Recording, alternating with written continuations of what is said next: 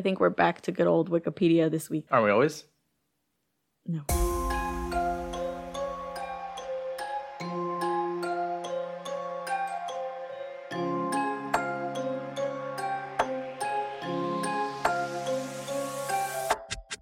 Right, welcome back. This is Eric and Vivi. Uh, this is episode five. We're talking about The Exorcist from 1973, directed by William Friedkin. Hey, Vivi, how are you this week? Um, I'm pretty good. I I guess I kind of started my job officially this week wow. out of training. It's been stressful. How's your week been? Same. Yeah, started new stuff. You got a tattoo though. I did. I got hella. If Well- anyone cares about that. You started a tattoo. It's not done yet.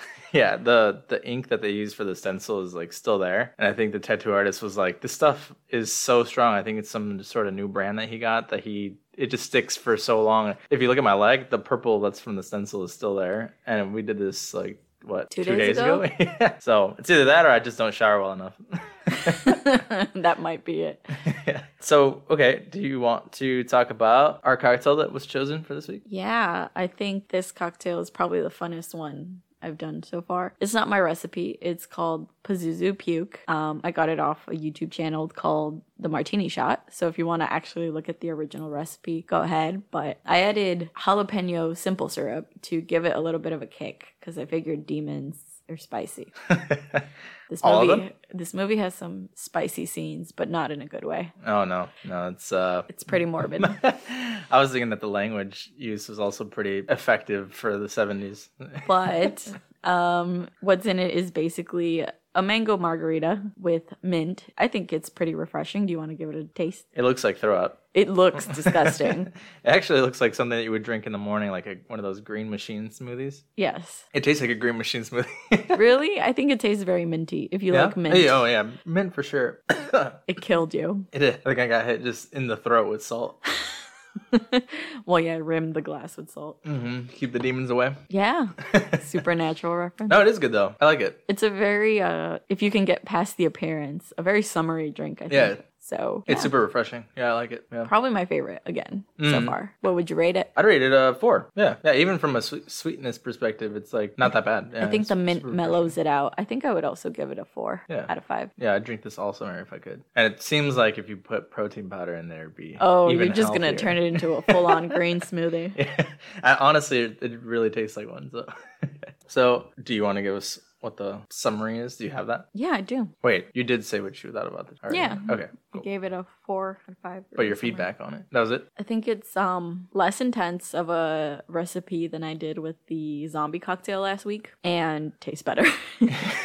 oh yeah. So before we get started, I just want to mention we put up a poll on Facebook of what movie we're gonna cover next. Uh, we didn't ignore everybody. We are gonna cover Texas Chainsaw Massacre because I think it's still winning Yeah. right now. The poll's lasting a week, so that's why it wasn't chosen for this week yet. It should be the next episode we do. And that's gonna be a nasty drink I have to come up with.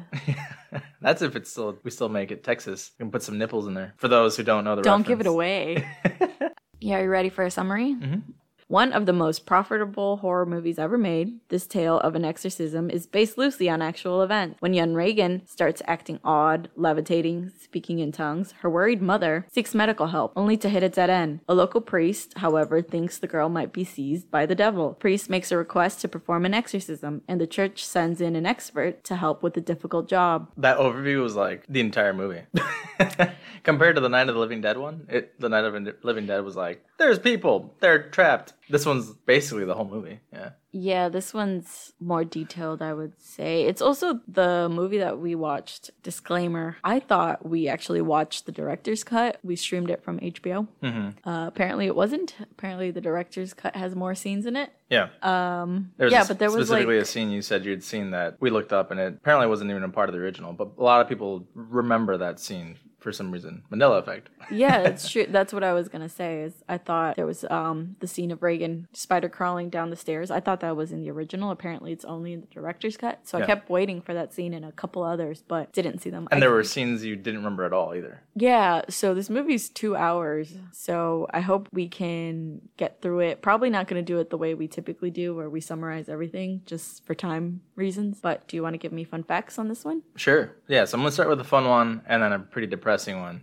Oh no. Uh, the second one's actually really depressing. so the the first fact I've got, both of them are coming from factinate.com. When the movie was released, so many people reported vomiting, nausea, and other symptoms that some theaters even started handing out barf bags to keep things clean from people barfing. So when a theater has to start switching the way that they give you your popcorn and they kind of pass you along a bag too, just in case you throw up, what would you think going into the theater to see this movie? I guess that would depend on the kind of person you are. Because if you're like, hell yeah, I want to be freaked out, let's go, or like, no, I'm gonna stay away from that.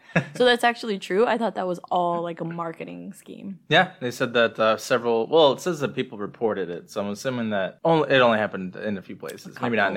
Nationwide, but But it added to the hype of the movie. yeah, yeah, it was a very high high grossing movie, right? Mm-hmm. Yeah, so fun, right? But the second fact, which is depressing, um, apparently all the scenes that took place in the hospital were done at a real hospital with actual technology from the time. So you pointed out that that tech all looked crazy, and and it does. It's like a lot of moving parts. There's so many things that they bring into the room when they're trying to do tests on her. The actors from the hospital scenes were also actual medical staff from the hospital there. Uh, but the horrifying part is that one of the X-ray techs, who do you, you know what this? Your face. Yes, I know this fact. Yeah, so it's one of the- actually I while we were watching it, I asked you if you knew this, and you had no Uh. idea what I was talking about. man, I was trying to surprise you. No. uh, but so one of the X-ray techs, Paul Bateson specifically, went on to be found guilty of various horrifying murders where his victims were found cut up and collected in bags. Friedkin, who's the director, later went on to make a movie about it named The Cruising. Bateson is free to this day after having been released in 2004. Isn't making a movie about that kind of in poor taste? I mean, this man made The Exorcist, but I, I mean, when you're a director, you just look for everything to inspire you, right? That's what, at least that's what I've gathered from all the movies we've watched so far. Is that something at some point inspires you to write the next big thing? So I guess it wouldn't be mm-hmm. that. Yeah. But um, I believe this movie is considered to be one of those like cursed movies. Mm-hmm. So many horrible things happen on set, and that's one of them. Finding out that one of the techs was actually a murderer. You know a couple more, right? About the So Regan's there's back. actually like so many horrible facts about this movie. Um, there's a podcast on it Hmm. about The Exorcist. Like the whole podcast is dedicated to the dedicated to this movie Wow. yes and the book that inspired it and yeah linda blair who plays regan one in the first opening scenes where she's like floating off the bed kind of like going crazy the mechanism that she was strapped to actually hurt her back pretty badly i think she was almost paralyzed Jeez. and they kept the scene in there her screaming for them to stop and saying like he's trying to kill me is actually her saying that the person running the mechanism is trying to hurt her Oh, jeez. which is pretty fucked up Yeah, did Regan ever or the actress ever come back to do anything about it, or they were I like, don't "It's fine"? think so. No, I think Linda Blair now, um, she's pretty cool. I think she runs an animal sanctuary. She Oh. wasn't like into acting. Her real passion was animals. Oh, that's that's cool though. Yeah, so if you want to see more interesting facts about what all went into this movie, uh, especially with how cursed it is, you know, go to Factinate or any other spot on the internet. I'm sure you'll find a huge. I think list. Shutter has a whole um, episode on a whole series on cursed films, Hmm. and The Exorcist is one of them. Cool. Yeah, go check it out. So, do you want me to talk about Pazuzu now, or do you want me to talk about Pazuzu later? I guess we can talk about the opening scene and Pazuzu. Yeah. So the opening scene takes place in in Iraq. And my question was. Is Pazuzu a religious figure in Iraq at all? Like, would that be accurate to say that that's where he originates? From what I read, it sounds like Pazuzu is inspired by or could be referred to in several different types of like cultures or religions, right? Uh, where he's named certain things in different. Yeah, it kind of works that way for a lot of different uh, religious figures, right? Um, so I think uh, maybe maybe it's a reference to something in in that region because there's a lot of uh, kind of imagery to even like the stone that the archaeologist pulls up. It's it's a dog, and I read something or not a dog. Um, it's like a mask almost, and even a that's a heads. reference. Yeah, there's a reference to another being who apparently possesses women, so that's like a analogy to Oh. Regan and things like that. So again, other facts that we could possibly dive into, but we're not going to do today. But yeah, it's I think it's, I think it's just more like references to certain characters that could be kind of connected to other religions. In this case, Iraq is where is where we see the archaeological archaeological dig happening. And and I- asked you this at the end of the movie too to see if Pazuzu is actually ever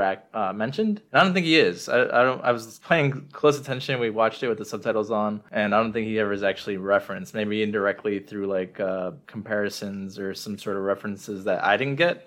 but Yeah, they never mentioned the demon by name. And I thought it was like a common thing in exorcisms that in order to win power against the demon, you had to know its name, but it wasn't mentioned. so the only now that I'm thinking about it, the only direct reference that I could or that I could piece together, and I could read the Pazuzu description to you right now so you can see what I mean. What'd you find for me? Pazuzu was the king of demons of the wind, known for bringing famine during dry seasons. He's often shown with his right hand up, his left hand down, has the body of a man, a lion or dog head, talons of an eagle, four wings, a scorpion tail, and a snake penis. The reason I think that maybe there's a reference to him throughout the movie is because anytime that uh, anyone was killed in Regan's room, the window's open and the wind is blowing. So I don't, I, I don't know if it's like Oh. a subtle hint that this is Pazuzu, but again, he's never actually kind of name dropped. so that might is be a reference to more hints because when the I think we later find out he's actually a priest doing this archaeological dig, finds the statue of Pazuzu. It has the multiple heads, snake penis, and there's a bunch of rabid dogs like fighting around it. Mm-hmm. And then it cuts the scene, and then we go to Georgetown where Regan lives with her mom. hmm We, we find out just quickly summarizing it that the mom's an actress. They have money. They've got people who work for them. Mm-hmm. Regan's asking for a horse. It's her birthday soon, so things are kind of happy-go-lucky in these scenes. I think it's Halloween. You, I pointed out to you because there's like kids walking around when we first see the mom walking Yeah. home from work. And these like these little. It's the only reference you see, but these little kids are walking around with like witch hats and And pumpkins. pumpkins, yeah, to get candy or whatever. But uh, when we see the mom for the first time, we do see the priest. Yeah, this In the crowd. priest keeps getting introduced, and you're kind of like, "What's the deal?" It's very hinted at early on that they're intertwined and they're gonna meet on later. Um, Father Cassis, Yes, his first name Damien. Damien. Interesting choice for a first name, considering that Damien's known as the son of the devil. Yeah, we get uh, shots of Damien. He's doubting. He's doubting his faith. He we get, we get a lot of different scenes with him, kind of talking to other priests, where he's saying, Oh, he's I wanted to ask you this: Have you ever seen a priest in a bar? a priest in a bar. I uh, don't think I have. No, but, but There was a scene where the two priests are in a bar, and I was like, I don't think I've ever seen that. No, but I have seen priests drink, which is interesting. Uh, uh, we, we're both Catholic, and we're brought up Catholic, and Well, we were brought up Catholic. Right Yeah. now we're just chilling. chilling.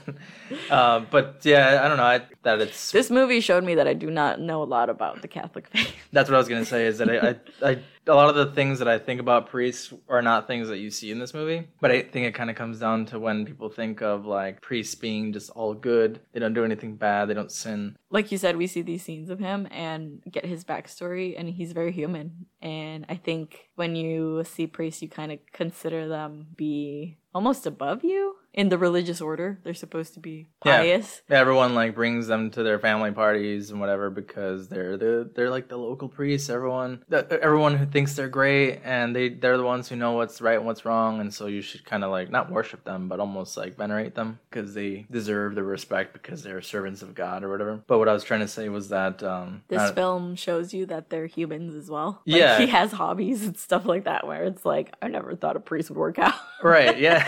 I mean he's he's very human because Mm-hmm. you, you even get uh, shots of him going and visiting his mom who lives on her own. He's taking care of her. He's on the train and just like i mean this is probably crappy to say but like just like when you get we were walking in the street and someone asks you for money or whatever we see him in a train station get asked by a homeless man and almost like a eerie kind of scene the, homeless man says i used to be an altar boy can't you lend me a hand and the priest kind of like fuchi faces him Yeah, he looks disgusted by him. yeah but you get so odd. the train in the background's like kind of passing by and you get the flashing on the face and his face almost looks like a little warped and that could be an illusion to later that the that the priest is starting to see things that are kind of making Well, him it's doubt. that hint of he's losing faith, right? Mhm. So after those scenes with the priest, um, we get kind of more to know Regan and her mom, Chris's relationship, because they're kind of just hanging out in the evening, and Chris finds Regan's Ouija board in the basement. and she's super cool with it Yeah, she asks her to play with it and everything, but Captain Howdy, which is the imaginary friend that Regan has, um, doesn't seem to want to communicate with them at the time. And I was gonna ask you, would you ever mess with the Ouija board? uh, you've told me that you watched me to not buy one because I started noticing them show up at target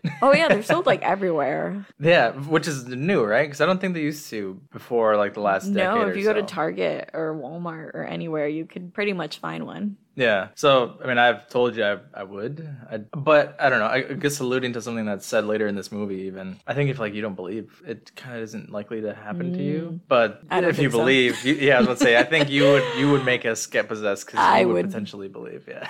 For sure, I would never mess with the Ouija board. Like, it's funny because we have like Ouija board decor and stuff in the house. Doesn't that count? No, because I would never buy a planchette and start trying to read our pillows of You Ouija can put boards. your chancla on there, and your chancla starts to show what's going on. no, yeah, no, I wouldn't mess with that. I think I love all stuff creepy, but I I draw the line there at trying to Mm-hmm. communicate with demons. you were literally showing me a planchette socket pop, Pop thing. socket, yesterday. yeah. socket pop. but it's not gonna actually communicate with demons. Not if you drop your phone on the Ouija board, You're right. I shouldn't get it. yeah. But yeah, so it's funny that the the demon doesn't necessarily start communicating back with them because it's kind of like that. Uh, nah, it's nothing crazy. You're fine, right? Um, but then we on. You know, we start honestly- seeing that activities happening in the house. That's what I was gonna say. Is you don't get so many scary scenes or hint that this movie is even a horror movie. We're 30 minutes in at this point, and the only scary thing we've seen is that Chris is allegedly hearing rats in the ceiling, and Regan's complaining that her bed's shaking. But other than that, and it's some pretty pretty loud crashing. You see the some loud ass attic- rats. The, the attic door is kind of shaken too, and so there later on we do see Chris finally. And I thought this is funny. We we see Chris finally go to look at what's in the attic, and she unfearingly goes and is like, "All right, well the lights aren't working. I'm Gonna go light a candle. I'm just gonna open this thing up." And usually in movies, I feel like it's always like a suspenseful moment. In this movie, I don't feel like No. that build up is there. She just kind of lights her candle, starts climbing up, goes upstairs. Isn't really even her. She's not scared. She's more or less kind of like, "What's what's going on?" She sees some mouse traps Untouched. untouched yeah and, and she does start to hear the same scratch or same crashing that they hear when they're down below but then suddenly like the little was it the the, the little old man like Yeah, her, comes up and he's um, like there's no rats she's like obviously Yeah, she has. Um, it seems like a husband and wife kind of taking care of her home. Mhm. Again, she's an actress and she has the money for that. And earlier in the movie, she's like, "There's rats," and he's like, "There's no rats." And he just goes up there while she's looking at it to be like, "I told you so." you don't they don't really have very prominent roles in this it's just you see them occasionally i think later on one of the detectives references if they could have been the ones who were doing weird stuff but they don't really have Mm-hmm. No. very active roles in this other than that they're the keepers Yeah. on the on the property um So, along with the potential hints of something scary going on in the house, we get this scene where uh, the Virgin Mary's defaced. hmm Yeah, they call it desecrated. Um, later, they even talk about it having been like a black mass ritual or something like that. Yeah, they blame it kind of like on um, what would you call it, like Satan worshippers type Mhm. things. Yeah, isn't that what they call that? Or black mass is typically like Satan for demonic. Yeah. Yeah. Um, the way that they desecrate the Virgin Mary statue is pretty odd too, right? I for think it's- those who are sensitive to this sort of thing, I mean, her she's got like spikes coming out of her boobs and her I crotch area. it's meant to represent Pazuzu because he has like snakes coming out of his genitals. Mhm. So it's But he doesn't have like mountain boobs. he kind of did. And it's like kind of bloody too, right? It's like he had mountain boobs. He kind of did in the statue. I didn't even notice that. Why are you looking at the statue like that, man? you gotta pay attention for the podcast. uh, but yeah, so the, the Virgin Mary statue has has got this, this disfiguration, also some blood. Looks like like red paint, Yes. things like that. And So- after this scene, we get um the scene where Father Cassis like he had to put his mother in a home, and it's very sad. It's It a is very sad. depressing scene. yeah, because you get a little bit of the background and the relationship in the earlier scene where he kind of comes and visits And her. She has a bad knee, and they're Greek, I believe, because she speaks Greek and she's listening to the TV in Greek. And uh, yeah, he goes to visit his mom, and, and there's no real like kind of transition. I think it was like It's that just kinda scene she's he visits ill. her, and then later she's like in a, almost like a ward asylum style. Yeah, it place. seems like just like her health deteriorates, and his uncle's being an absolute asshole about it the entire time, saying if you weren't a priest, you could have like had money and put her in a nice home or Mhm. something. And it's like, bro, why didn't you have a good job and put her in a nice home? Yeah, the whole time you're feeling bad for Damien because he's like he not feels only guilty, doubting- very obviously. Yeah, he tells the priest at the bar earlier. He says, "I should have just stayed with my mom. I shouldn't have gone into this. I should have just done what I was supposed to do and He her out." wants to and- quit, Mhm. and which like I again I don't know too much about the priesthood. Can you just quit? I don't know. Is it like a gang? Is that an option? No, Get your it's ass a beat job. on the way out because you're gonna tell all the secrets. All the secrets. Mm, let's not talk about Catholicism secrets. Yeah, this one kind of talks a little bit about it, but they keep talking about him being a priest, but he's also a psychiatric specialist. So I wonder how that kind of plays out in the priesthood And again, t- letting me know that I don't know enough about this. I didn't know that that was a thing. I thought they just believed in God helps I thought you just studied Catholicism what's, to become there's a a priest. term for it. Um, Yes, it's like you go to college for it and everything. the but the science itself has a name. Theology? Theology, yes, yeah, theology, right? So you would think that, and I personally, again, I, I feel like we sound very ignorant to the religious side of this movie, but Yeah. it's just we're not very religious people. But yeah, in theology, I mean, I always thought that if you were a priest, you just kind of believe through healing in the holy And spiritual. in, in spiritual kind Yeah. of gain, right? Or uh, spiritual spiritual healing, not necessarily any of the other sciences. But I guess that would be kind of ignorant to think that they don't believe in all science, right? I mean, they, they use light, they use this was also the 70s, Physics. and I, I don't imagine them being that progressive at that time, but I could be wrong. yeah. So uh, Do we want to talk about this weird party that Chris is having with like these super diverse, interesting people? I was wondering if it was a cast party because Probably. she's an actress. yeah, because all the all the actors are kind of eccentric. Right? Yeah, they're we all got- even singing with the priest later. I think the director There's is the like director. drunk and Oh, he's drunk and drunk. calling a guy a Nazi. Yes, the director's drunk and he's calling people Nazis. And then we have an astronaut and a priest at this party. It's like it sounds like a bad joke setup. Everyone at this party. Is he? Does he say he's an astronaut for Yes. real? I thought he worked for for like the space station or, or um some sort of space work. Because later the priest, this priest that's at this party is funny because I call him party priest. Yeah, he's very like into himself, right? He, He's an interesting character, yeah. he when he's talking to the guy from who works for space.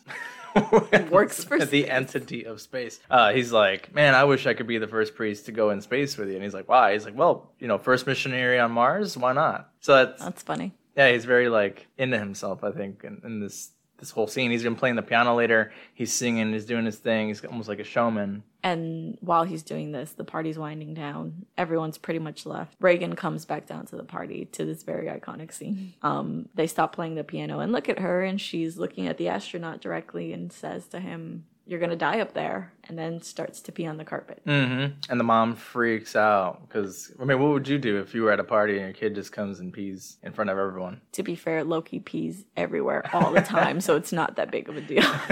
but if my human child did that, I think I would act the same way. You just take them to the front.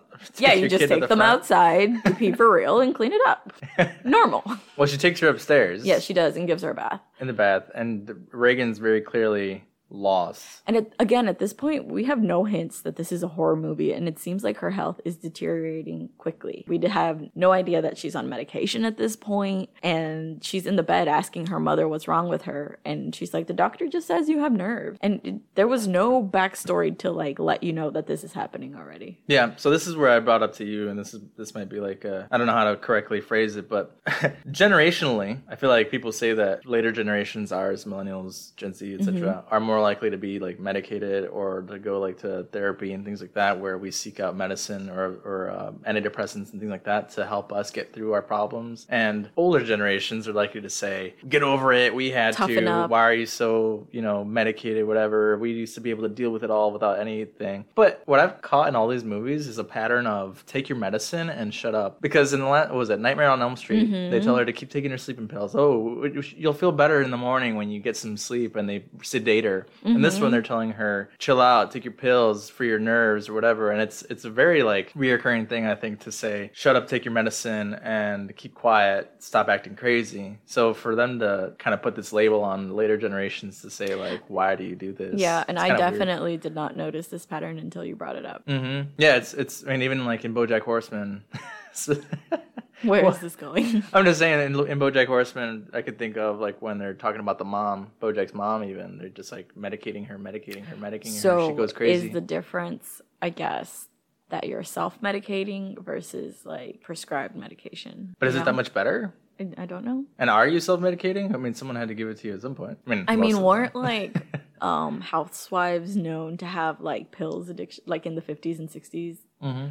Known to have like pill addictions or alcoholism? I can see why, because they were trying to shut everybody up with pills. I mean, look at this. This movie, they're like, oh, she's acting crazy. That's fine. She peed in front of everyone at a party. Take your pills, you get over it by the morning. So, anyway, that was just a beeline It's just an awkward scene in general. Yeah. So she's taking her she's uh taking her shower, whatever. Seems like the next day she's kinda okay again. But they take her to the doctor. They start And let's taking her talk about this kind of um, dive into body horror because I don't think that at this time body horror was a thing. But the medical procedures they do on her look horrific, and the needles they use on her are massive. She's spewing blood through like an IV. they put like three different needles in her neck. yeah, but you don't even see like the the entry into her neck. It's just like you said, it might might have been you know whatever style they were trying to go for with this movie. But you do get the spewing, the spritzing. Mm-hmm. They finally do put the tube on. But this whole scene, even like the shocking of the X-ray, you said that the X-rays to this day are still that loud. But Yeah. it's a very like chaotic scene, right from a from an outside point of view. it's very horrifying, probably to people who have children and thinking that their child will have to go through these like medical studies at some point because then later on we get the doctor who comes out and basically tells the mother that, that Regan has a lesion in her brain and that's why she's acting this way. Also, I like how he just lights up in the middle of a hospital. Like that was normal and that was okay. Oh, the smoking indoors. Yeah. yeah, yeah. No, it's it's it's interesting to watch things like that. Even even when you see people kind of in the bar scene earlier drinking together, us being in the uh, even during even right now during the pre Madonna, it's odd to see people together, right, in the one space and sharing things. But to think of like this dude's literally smokers- lighting a cigarette in front of her. and a now doctor. you can't even be within was it 15 feet of a door door, yeah so it's funny to that this is yeah I, I think you see how science has changed over time in these scenes um because like the procedure that they even go with for for regan I'm sure that if they were to do this today, that would not be anywhere near what they would do, especially with those machines that they I mean, tie I her fucking hope and- not. It's a massive needle. yeah. Just Uh, to backtrack a little bit, um, at the party, Chris is actually talking to the priest and and mentioning that she's seen Cassis around all the time. is it Cassis? Am I saying it wrong this entire time? It's not Cat. Well, it's Damien. I, I've been saying his first name for the same reason, but it's uh, his name is Karras. Karras. Karras. Karras. Okay, my bad. Father Karras. Um, she's mentioning that she's seen him around all the time, which is weird because I don't think I would ever notice someone like that. Again, very obviously hinting that they're gonna meet and their fate is intertwined, right? Yeah, even when she saw him at the beginning of this movie, there's like an airplane passing by, and she notices the priest and stays staring at him when he's starting to talk about how he's doubting things. Yeah. So why would you even pay attention? Just keep Yeah, walking. chismosa. And, yeah, walking and you know mind your own damn Yeah, business. but Um, she asks about him randomly to the Mm-hmm. other priest, and he's like, "Yeah, we're good friends. He actually just lost his mother." So this is how we find out that the mother is dead. mhm. he's been having nightmares. And As yes, that's where I was going. So we have the scene where this party priest is trying to cheer him up, and apparently he stole a bottle of booze. Again, That's what I was trying very to say. Very priest like. Yeah. And he's kind of just helping him out, and he tells him to go to bed. And while Father Karsus, Karras. Karras, god damn it, I can't say his name. I'm gonna change his name every time. It's not the pandemic. It's just his name. I just can't say it. Um, he's having a nightmare, and in this nightmare, we get flashes of his mother. And different other things. We get a flash of Pazuzu's face for the first time mm-hmm. in this nightmare. We get a flash of a dog that looks exactly like our dog. so I guess our dog is demonic. Yeah, he's a black dog. Yeah. It's like a German Shepherd breed or whatever, but Yeah. he's like barking at the screen, and it's a whole flash of, of nightmare that that. Uh, And again, Damien at this is point, he hasn't met Regan or has anything to do with her journey yet. So again, very obviously hinting that he's going to help out. And, Otherwise, and it feels guilty for the loss of his mom because he starts He running does. after her in the dream, and she Mhm. just leaves. It's like she's standing at the top of, a, of the stairs of like a train station, and she starts turning around when he starts running after her, and she's out of reach. yes, to analyze this character, it's almost like he feels guilty about becoming a priest because it meant that he could not financially support his mother at the end of her life. hmm Pretty sad. It is pretty sad. And then his uncle's being an asshole about it too. Yeah, I mean, in the middle of him having all this doubt, he he is kind of battling with himself. Even he like has these sequences where he sees his old kind of like hobbies. He sees how he used to box. He, We see him on the track throughout throughout the movie where he's kind of trying to like find ways to cope, and he just can't. So when when we go back to Regan sleeping, we start to see that the mom has run into her where the bed is actually shaking for real this time. That's when the doctors start to say, "No, you're crazy. She's probably just convulsing." And she's like, mm-hmm. "The convulsing was not what was causing the bed to jump up and down. I was on the bed with her when that was happening. They're like, and they're just like the, frontal problem was in her bed. No, her, her temporal lobe is causing her to go crazy. Split Mm-hmm. split personality or something. Well, that's what I was gonna say. This is during a time when doctors made house calls because she calls them over. Yeah, she's like 88 doctors have come and none, no none of them have a solution for me. That's a lot. I mean, they have money though. Exactly. I was gonna say this movie would not be the same if she wasn't an actress and had the resources to call a million doc- doctors to check on her daughter. well, it's funny to think of this this way, but even the procedures that they were putting her through, I was like, I wonder how much all this costs, like medical bill us. Yeah. you can literally go in for like one little prick in your elbow, and they're charging you like 2k. I imagine Don't I know it? now imagine they like tie you to this contraption and shoot you in the neck three times. and they keep saying again that it's her frontal lobe or whatever. temporal lobe. Yeah. yeah. And she's like, that's not my daughter. It's like a split personality. And one of the doctors is like, fewer than 100 cases are cases of split personality. which- Worldwide. Which I don't think is accurate to say nowadays, now that we know so much more about mental illness. Yeah, and it's it's very. I mean, I don't know. I, I don't know any details about split personality, but it's very um diagnosable, is it not? now, not back then. Yeah. I mean, we also get this scene after that where we find out that Burke, the drunk director, who's just a racist asshole, has died. So it was him. Yes. So he was her dad. No. But I thought she said earlier that Burke was her dad. Oh no, no, No. he's dating Burke. Regan thought that the mom likes mm-hmm. Burke, But the mom's like, no, he's just lonely and he kind of comes around here a lot. yeah, because she keeps talking about like her dad's gonna come for a birthday party. That was earlier, Yes. and then we do we don't ever see the dad, No. but the dad comes and visits, right? No. Her dad doesn't know anything that's happening. He's Hmm. kind of just an absentee asshole. Yeah, this whole time I thought Burke was the dad, and No. Burke died, and I was like, the dad died. okay, we could leave it all out. Um, I would say that the progression of the story is like kind of all over the place. It is because it's like stuff happens at home, they go back to the hospital. Stuff happens at home again, they go back to the hospital. Because after the split personality situation, they're like, well, you know, I think the next steps would be if we can like tap her spine again and like do some more work on her, so they do bring her back. But the mo- but the mom's like, you already tampered with her spine. What more are you gonna do? And you, you mm-hmm. couldn't fix it. Could you imagine for for you to go out and be like, hey, I'm gonna mess with your spine real quick. Not sure if it's gonna work, but let's do it. Yeah. It didn't work the first time. What makes you think it's gonna work again? Yeah, I can't imagine. yeah. I've had um let's not talk about those. Yeah. But anyway, this is this is when we see you're you're getting into the topic of Burke. Our narration of the story is going to be all over the place because the narration feels like it in the movie. So at one point we do see or hear, we don't see uh that Burke has died. He has fallen out of a window and broken his neck. Someone told Damien about it. Was it not? Oh, the detective. The detective detective. finally goes and finds Damien when Damien's running on a track or whatever. And they have this kind of like weird conversation where the, the detective says he looks like a boxer and whatever. Sorry, the detective starts to ask the priest these questions related to, well, do you believe in witchcraft? Do you believe in possession? Because he's asking about the desecration of the Virgin Mary and all that that's happening. Being connected to Burke's death. Being connected to the murder. he explains to Damien and says, "We found the body at the bottom of the stairs, right outside the house, mm-hmm. with his neck completely twisted all the way back, or his head twisted all the way to the back of his mm-hmm. body." And they're like, "Do you think this could be connected?" And so then the priest is like, "What's that got to do with me? I don't know. Like I it thought could the be real." same thing when the investigator is like asking the priest these questions. It's like, why did he go to him? Of all the priests in the whole city, Exactly.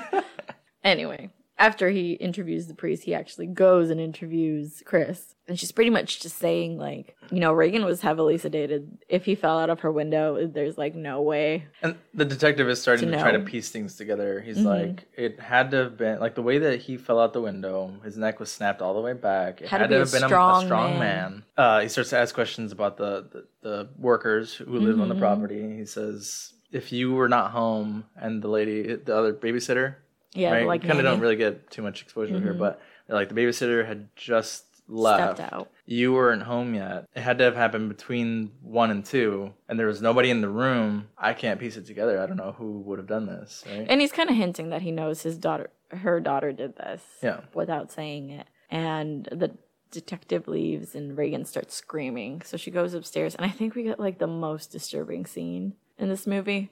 Where she's Spoiler alert if you haven't seen it. She's literally stabbing herself in the crotch with a crucifix. You imagine waking up from all this after everything happens, and this is like what you wake up to? Because you imagine that she's like kind of like an what did we say it was called? Your spirit's away from your body kind of situation. Astral projection. Yeah, when you're like kind of away from your body, and this demon's taking over your body. When you kind of finally come to at the end of all the chaos, you come back to your desecrated ass Body. body, just in all kinds of ways. Like this Damn. That's, Pazuzu yeah, it's stabbing herself in the, traumatizing. in the vagina and and saying, yeah, I don't know. A lot of this happens throughout So the movie. So I think this this is what makes this movie shocking. This is what makes this movie one of the scariest movies of all time. Is the sexual violence Mhm. that it's a young child and the use of religious artifacts in this. Can you imagine this in the seventies? How many people this would have pissed off? It's a banned movie for a reason. Well, clearly it pissed enough people off to, to the point of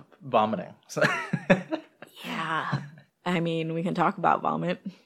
oh yeah, there's a lot of green ooze that's sprayed in people's faces just nonchalantly. Well, let's get to that because, you know, after this situation, Chris is kind of like, this is the last straw. And again, she has spoken to like a, a panel of 80 doctors. Yeah, and they themselves, which is interesting to me, uh, they themselves are the ones like who are like, man, there's absolutely no other solution that we could think of other than to put her in an asylum. or get an exorcism. But they Well- say it, well, it's they- because of the power of suggestion. They're not saying it will actually work. They're saying if the individual themselves believes it so much, performing like even a fake exorcism would be considered treatment. Yeah, the way that they worded it was was interesting. It was not that the not that if you believe in exorcism, but that if you believe in religion enough that you think that possession is possible, then you could also believe that exorcism to remove the possession is also possible. So along with that like super grotesque scene of her stabbing herself, we got this next scene where her daughter's like, well, not her daughter. Pazuzu asks the mother, "Do you know what your daughter did?" The mother's horrified, kind of implying that you know your daughter murdered Burke, right? hmm And But- that's the thing that finally I think sends her over the edge to seek out the priest. I don't I don't know. I think stabbing yourself in the your kids stabbing themselves in the vagina is gonna be the what sends you to go find a priest.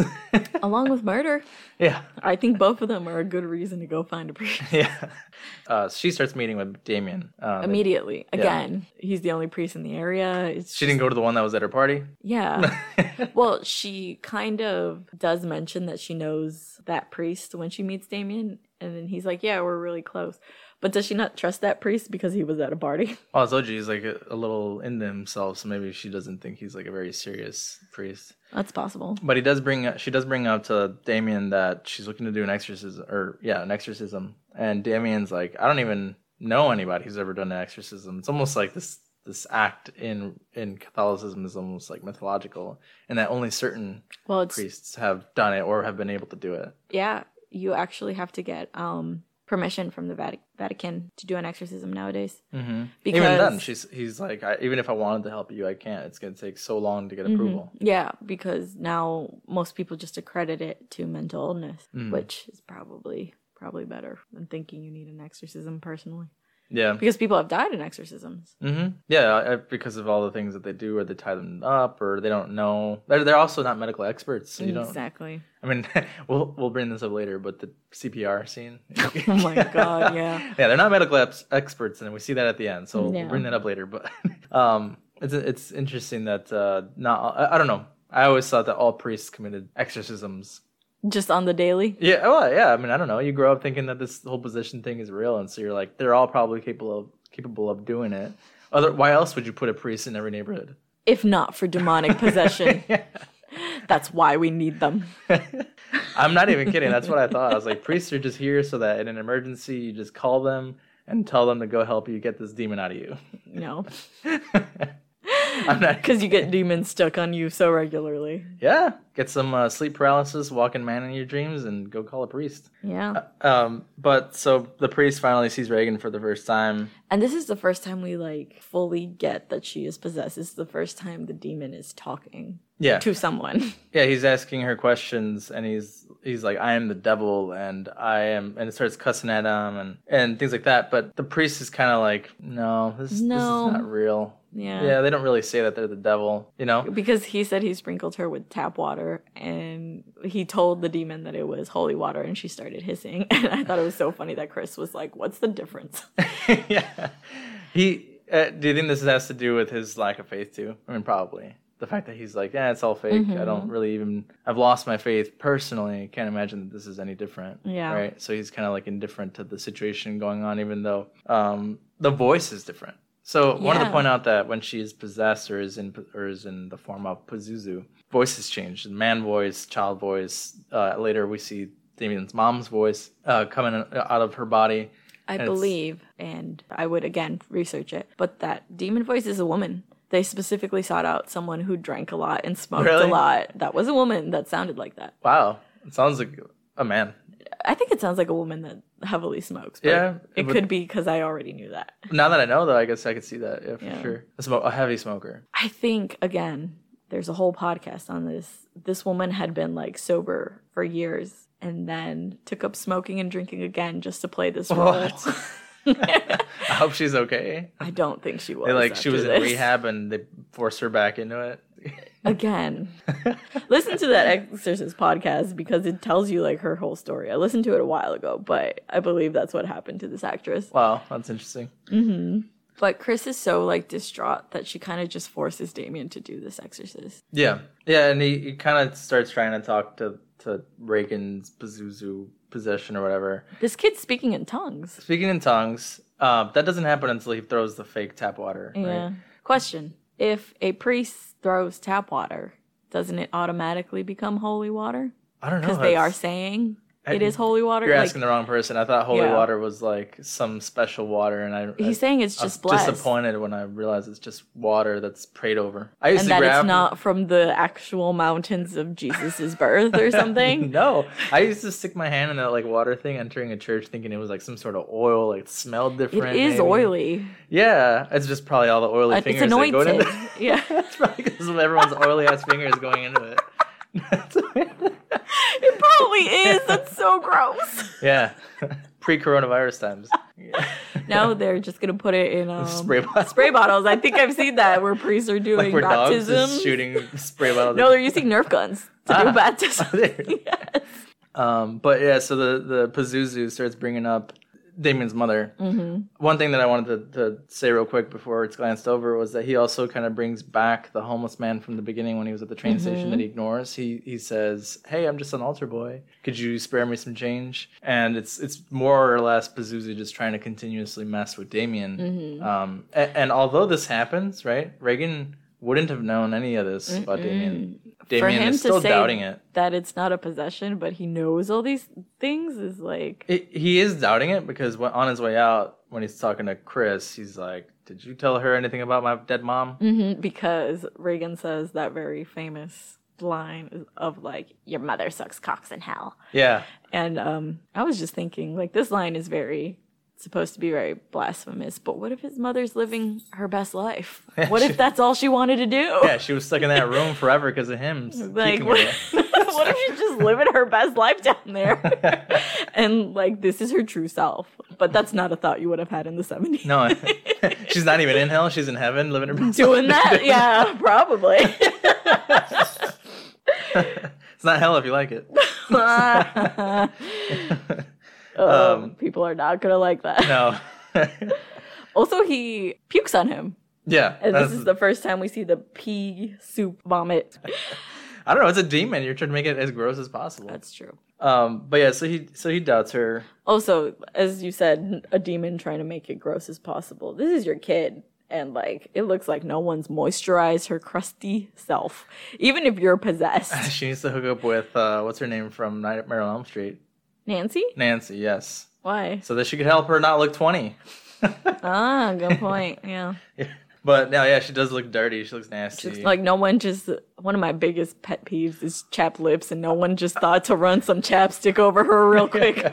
what I want to know is, now that I'm thinking about it, I want to know why everyone is while everyone's entertaining the idea of possession. Why no one is asking where all this vomit came from? If she's not eating and stuff. I'd be the mom, like, okay, look, the priest is already working on the possession part. Can y'all figure out why she's throwing up like that? demons obviously make you throw up. They just warp a bunch of just throw up. Well, in you. yeah, because you see in her gut that like help me Oh, scene. sure. I thought that was pretty cool. That comes later. So he had recorded that entire session where he Where she's speaking in tongues. and where he was with Regan and he kind of reviews it with another priest. And I, I thought it was interesting that the other priest just automatically knows it's English backwards. right. Do you know what I mean? Weird. Like he's playing it and he's like kind of like it sounds like gibberish, and the guy's like, "Well, obviously it's English backwards," and the guy's like, "What? How did you know?" He's like, "Yeah, listen to it." yeah, This guy just knows what that sounds like. that's true. Is isn't it called Pig Latin? No, Pig Latin is like the like is they Yeah, I don't. I never understood Pig Pig Latin. glish in a yeah. It's like you just put the start letter at the end. Yeah. and then yeah, say but a. they they agreed to an exorcism and this is where we find out that the the person doing the archaeological dig in the beginning of the film is actually a priest Mhm. His name is Merrin and he's the one that was sanctioned to do this exorcism with father what's his name Karis. Karis Yeah, or Karras or. Karras um Karis isn't Karis. I mean, Okay. whatever it was pronounced as K I K A R R A S. Okay. Karis, yeah. The the whole rest of this movie is just like the entire sequence of, Of the, The exorcism, Exorcism. Honestly, and I would say that like this is- film at the time was considered one of the scariest films but it's a very slow film oh, it is. Yeah, the whole two hours could have probably been shortened up condensed for sure. for sure Because this whole end scene, I think, which is the, The bulk of climax the of, it, fear. right? Merrin shows up at the house. He sees the stairs where Burke fell down and broke his neck, hmm which is iconic throughout the rest of this movie because you don't really get that many glam- glimpses in it, but it's important throughout the rest. hmm uh, he goes up the stairs. He goes into the room. Everyone's kind of setting up, getting ready. Damien runs into him. He sends Damien to go get these things, like it's an adventure. Yeah, and he goes into the room, and I. This is probably like my favorite line in the movie, and I'm gonna start every day by saying this, where Regan's like, "What an excellent day for an exorcism." Oh, your mother sucks cock. I could also start every day by saying that. but no, yeah, it is. It's a it's a pretty pretty interesting thing to say when a priest comes in to ruin your life forever. Your demon. I mean, if you're a demon, yeah. because I don't know when I think of, de- of demon positions now, I think it's just because of movies that have come out later. Mhm. But you always get that the demon is kind of just like whatever. This isn't even gonna work, bro. Why are you even here? And that's what you get from this, but it Mhm. actually works. But I think it's, Kind it's- Well, yeah. But it's uh, it is a cool scene. You get the the levitations, you Mhm. get the convulsing, you get more throw up in the face. When the priest starts to pray, she immediately like spits in his face, and he continue. I, I think the patience because that they they say that Merrin had already kind of gone through several different exorcisms in the Mhm. past. He even references that uh, he had done one that took months long In Africa or something like that. in Africa, and Yeah. the way that this position or this exorcism kind of goes makes me think that like, well, what all did he do in those other ones? That if he, this like- one is so draining on him, yeah, or were they the same? Because I mean, obviously, possessions can be either like minor demons. Maybe Pazuzu is like a stronger one, obviously. So, but Merrin doesn't show any sort of Mhm. fear. He's kind of just like in his business. He gets spit in his face, but continue his continues his prayers. Meanwhile, Damien's like peeing himself and kind of afraid well, and it is kind of shocking if you see a child just lift off her bed. Yeah, and and Merrin's like, "Hey, like snap out of it! I'm Mhm. calling you to say like the second part of the, the prayer or whatever." And Damien starts to help. What I thought was cool, and I don't know if you want to add more, but I thought it was cool that when they start to say the power of Christ compels you, her body levitates in the same form of like Christ, A right cru- on the cross. Yeah, Mhm. her hands are in the air, and I mean, I. I thought it was cool, like the the visual to the fact that they're just like screaming. I, I didn't realize that that part was so long. They say it like twenty times. It is a pretty long scene. I think that's why it's like something that's referenced a ton. when I used to work at a haunted house, that was like what we had the people do in the possession scene. Is just repeat that for six hours. Because you mean they didn't shout that their mother sucks cocks in hell? no, kids were allowed. Oh. So, you Makes sense. So, um, I don't know if it's just the child in me that was brought up Catholic, but when they start doing these prayers, my brain automatically wants to tune out. really? Yeah. Oh, I knew all the prayers, but that's because I used to be an altar boy myself. Got any money for an altar boy? Yeah, give me some, please. Follow us on Instagram. Buy us a coffee.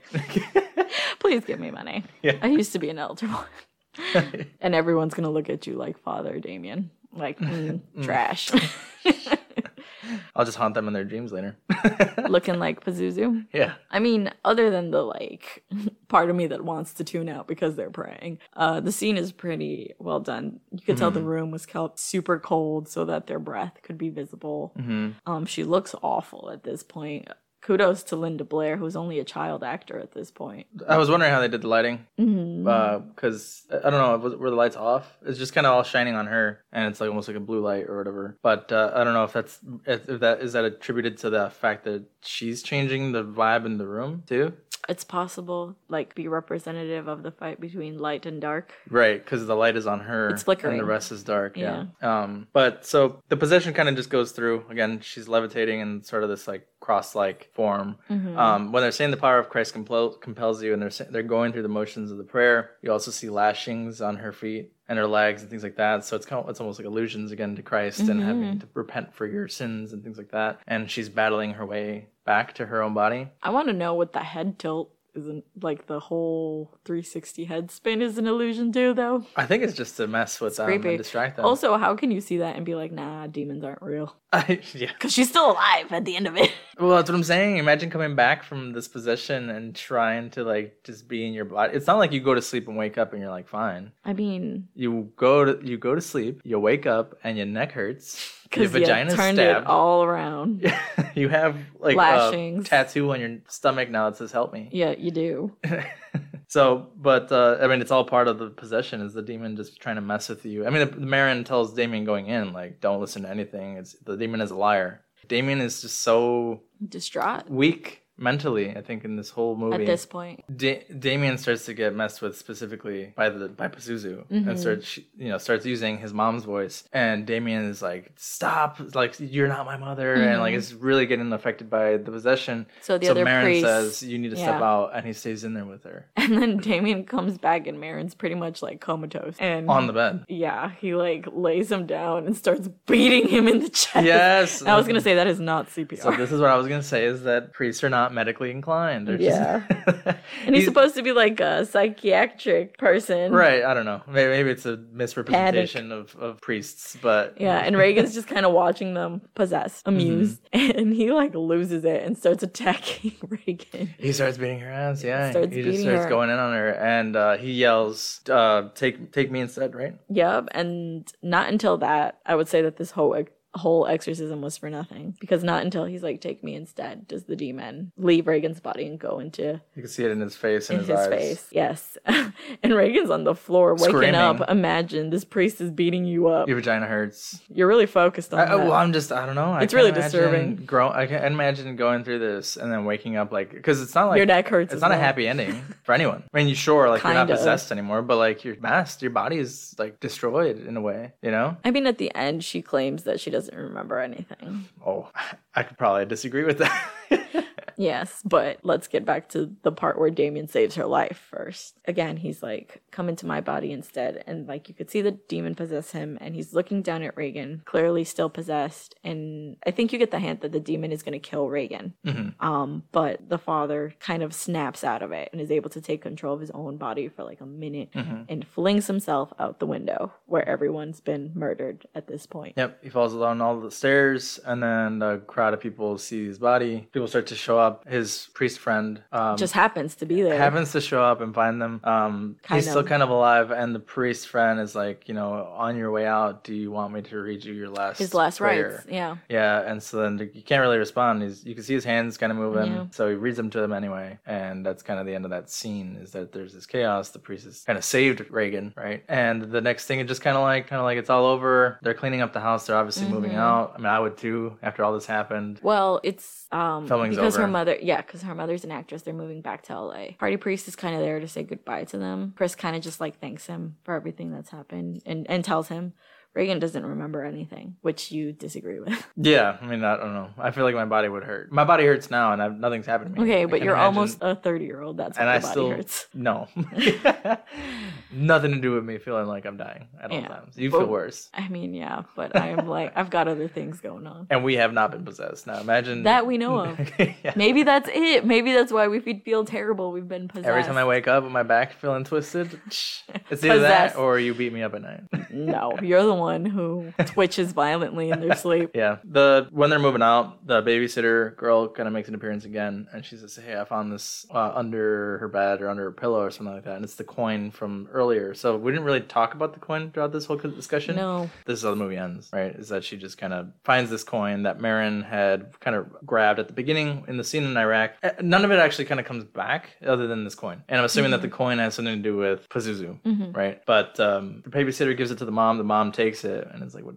What I want this?" And the and she yells back at the priest when they're driving off. She's like, "Hey, I thought you'd want this," and he's like, "What?" and they drive off, and he kind of goes Before home. that, we also get this kind of weird scene where Regan sees his collar, Hmm. and even though she claims not to remember anything, she gives him like a kiss and a hug, and then goes into the car. So it's kind of like like she kind of has some vague idea that like a priest saved her life, but can't really recall. Yeah, yeah. I guess I mean I don't, I don't know how what the implications are of like possession. If she can't remember, but she can, but then there was like carving on the inside of her stomach says "Help me." I don't know that I necessarily believe she doesn't remember anything. you know what I Mm-hmm. She's just mean? repressing it. I don't blame maybe, her. yeah. but yeah, so when they're leaving, they drive off. The priest kind of takes the coin and looks at it and is kind of like, "Hey, I don't know what this is," but he walks towards the stairs, is standing at the top of the stairs where everyone has died, hmm and turns around, and that's the end of the movie. And that's it. That's Yeah. the end. I will say that in this movie, there is no clear explanation as to how a demon from northern Iraq comes to possess this girl in Washington. Yeah, there's a lot of like random like this was under her pillow, like the cross earlier. Mhm. This was under her pillow. Oh, this was like I, you would think that because Merrin was the one at the beginning in Iraq with the coin. Mm-hmm. That Merrin would have been the one who like kind of goes throughout the story, but you get Damien, who's like kind of unrelated. Merrin gets involved later. Like, did Merrin leave the coin in there? But that doesn't even make sense. If Merrin was the one who had the coin, who maybe woke Pazuzu up, why wouldn't it be following Merrin around at all those other exorcisms he was doing, and then suddenly Yeah, it's kind of random girl? hinted that because Regan was playing with the Ouija board, she's the one that called the demon to her. But like, there was nobody closer that was playing with demonic things, things they weren't supposed to. Like, it would have been much easier to possess someone in northern Iraq than all the way in the States. Yeah, or or is it like fate related? Do you know what I mean? Because I think Pazuzu starts to yell out Merrin's name before Merrin is even seen again. Yes, because um, while Regan is upstairs, the demon is yelling that Merrin's there and he's barely entering the house. That's what they decipher the reverse English um, that Pazuzu is saying when Damien does the recording. It says no, Merrin. Uh, it says Merrin, no, he's gonna get us or something like that, and it specifically says Merrin's name in reverse. So it might have been like fate related that Merrin was gonna be the one who was selected to go help Damien. Yes, but then why isn't Merrin the priest that we follow around learning the backstory of, right? It seems he's- it makes like Damien just kind of like a throwaway character. He's just there to take on the demon himself and die. Is it uh maybe do you think that Damien is supposed to be like the viewer in that you don't believe in like uh You're struggling with faith. yes, right? Because that's a common thing is to think that like faith is being lost every day, right? And that people don't necessarily believe like people used to. and so Mm-hmm. Until they perform that one act of which at the end of the day is kind of like yeah, I don't know. I, like this is like religious discussion, but sometimes I think like there aren't there lessons even in the Bible that say like you have to just believe me. You can't you can't I wait till something actually happens. I'm not well me. versed in the Bible personally. Yeah. Um my Yeah. issue with okay, do you like this movie? Is my question before I say what I think about it. sure.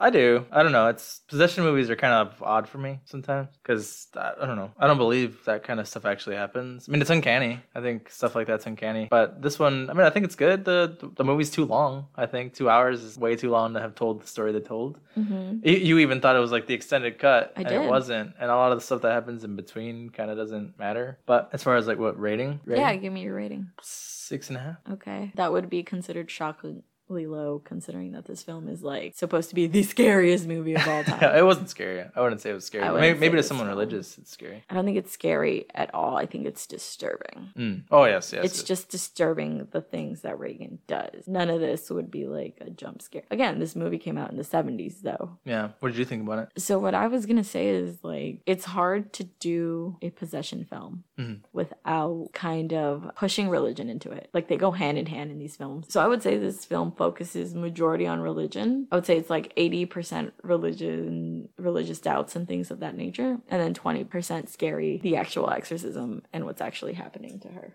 Hmm You know. So I think I'd also give this film like a six out of ten. The- An actual good movie buff would be like, you idiots don't know what you're doing. you don't know about. the implications of the scenery and whatever. But no, yeah, I, mean, I, I give it a six and a half. And like you said, with, agreeing with you, the six or six and a half because it's not a bad movie. No. it just probably. I mean, it's like all the other. I'd say it's a lot like every other possession movie I've seen. You know what I mean? a movie that's considered to be the scariest of all time Hmm. and You've told me people fainting in theaters you would think would be horrible right but i think it was a movie that came out in a time where the american people genuinely believed that demonic or devil interference was something that could actually happen in their lives day to day Really? i believe so Yeah. I would say religion was still more.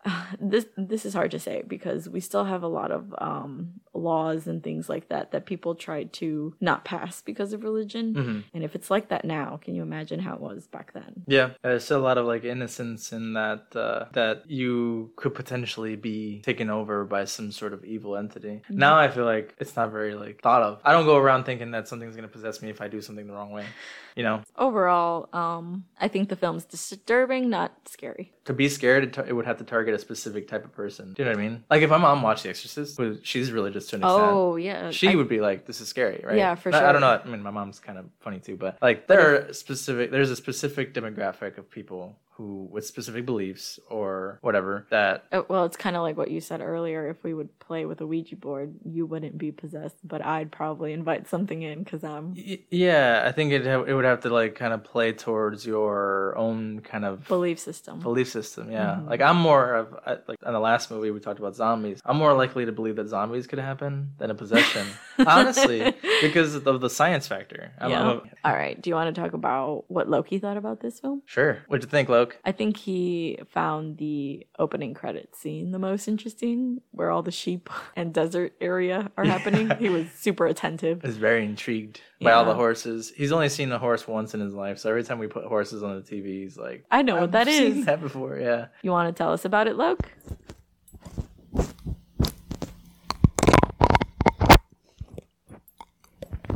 Amazing. all right, babe. Well, do you want to talk us out? This was fun. Sure thing. So, as always, we hope you had a good time here. You can follow us on pretty much anything as Shaken Not Scared Pod, Facebook, Instagram, Pinterest. Uh, send us an email at shaken not scared pod at gmail.com and like, rate, review us on whatever you listen to us to. You can listen to us on all your favorite streaming sites Spotify, Apple, Google, you name it. So give us a follow, give us a listen, let us know what you think. Okay, thanks. Bye. Bye.